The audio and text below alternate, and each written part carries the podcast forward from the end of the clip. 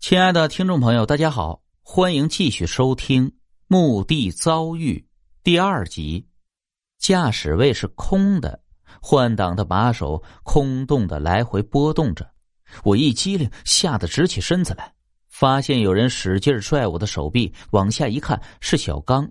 妈妈，妈妈，你睡着了吗？我们到站了。我回过神来，才发现原来我枕在自己臂弯里，居然打了个盹儿。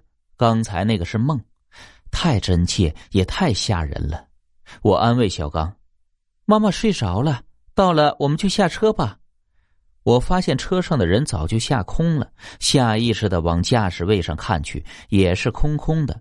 往车外看，车已经停在了界山松园的大门口，人群熙攘着往里走，阳光似乎在努力穿透云层，周遭染了一片弱弱的阳光。我的心松弛下来，赶紧拉上小刚下车。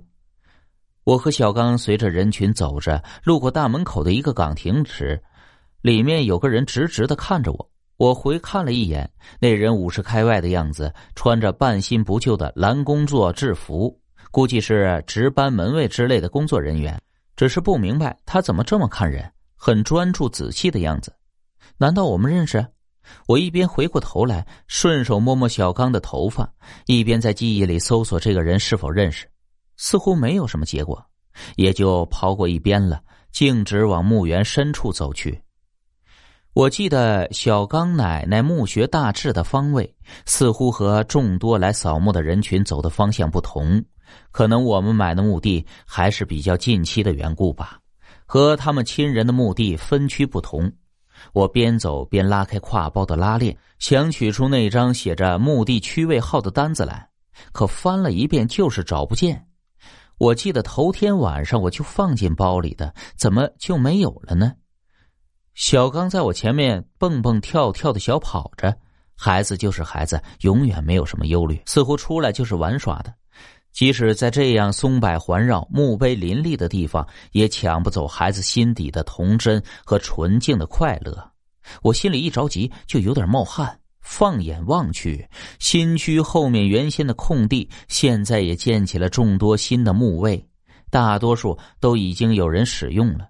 那些灰色的、彩色的人头照片，家人扫墓后留下的鲜花贡品，以及香烛的残迹，让人看着心底无故。就翻腾出巨大的荒凉和悲哀。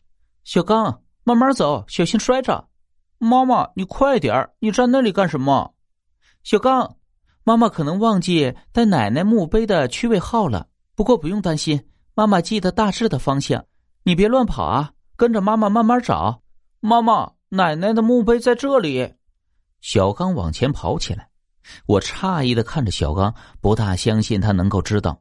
小刚奶奶火化埋葬都不可能带小刚来参与的，他今天是第一次和我来，怎么能够知道？小刚飞快的往前跑着，在一排墓碑前站住，笑着回头叫我：“妈妈，妈妈，快来，在这里！”我疑惑的往小刚身边走去，站到小刚身边，朝着他手指的方向望去。因为角度关系，我看不清楚这排墓碑上的名字和照片。因为相邻前后的墓碑比较近，这个片区的墓碑就是属于这个大墓地里中等价位的墓碑，所以呀，单位占地面积不算大。我将信将疑的沿着窄窄的墓碑间的空隙过道里往里走。还没走几步，就发现小刚奶奶那张黑白的面带笑容的照片赫然粘在一个墓碑上。不知道是疑惑还是紧张，还是久别的伤心，眼泪一下就涌动起来了。我哽咽着唤小刚过来，心想：这样的地方可能孩子不该来吧？孩子的心境，眼睛也干净，或许会看到什么不该看到的东西。和小刚的奶奶祭拜过，还是早点回去的好。我看着婆婆的照片，笑得那样祥和，而这笑也显得如此不真实、虚无了。要知道，这个生命是曾经存活过的呀，是曾经生动的、有血有肉、有呼吸的。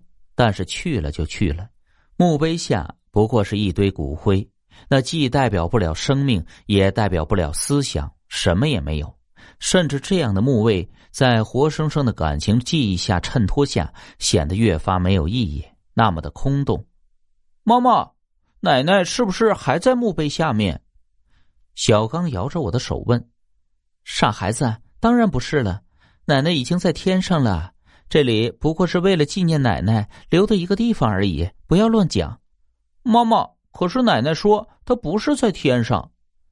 什么？不要乱说！你不是说奶奶在梦里没和你说话吗？妈妈，奶奶是没和我说话，但是奶奶好像看得我很害怕。小刚，妈妈要生气了，你怎么乱说话呢？什么害怕？那不过是个梦而已。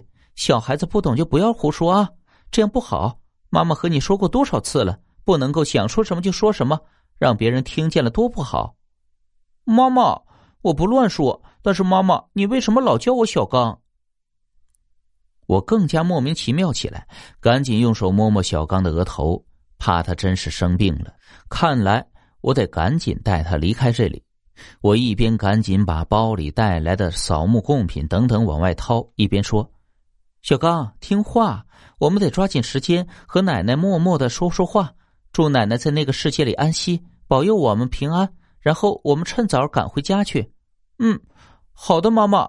可是妈妈，奶奶说我不叫小刚，奶奶说叫我小智。什么？什么小智？我朝周围看了一眼，远处有人影晃动，间或传来哭声，还有说话声，还有小孩的笑声。我的心不知道怎么的，突然往下一沉，觉得这里有种说不出的阴冷。好孩子，咱们回去再说啊，现在不许再说话了啊，乖。可是我们已经到家了呀。小刚，我厉声说道：“我说了不许说话，什么话也不许说。这是什么地方？你昏了吗？你再说，妈妈真生气了。”哎，你不要对着孩子喊，瞧把孩子吓的。一个男人的声音带着呵呵的笑声突然在我身后冒出来，我吓得不轻，急忙转身看，原来是那个门卫。你你好，我对自己的失态多少有点不好意思，缓和了一下情绪，拉住小刚的手。并下意识的拦在了小刚身前。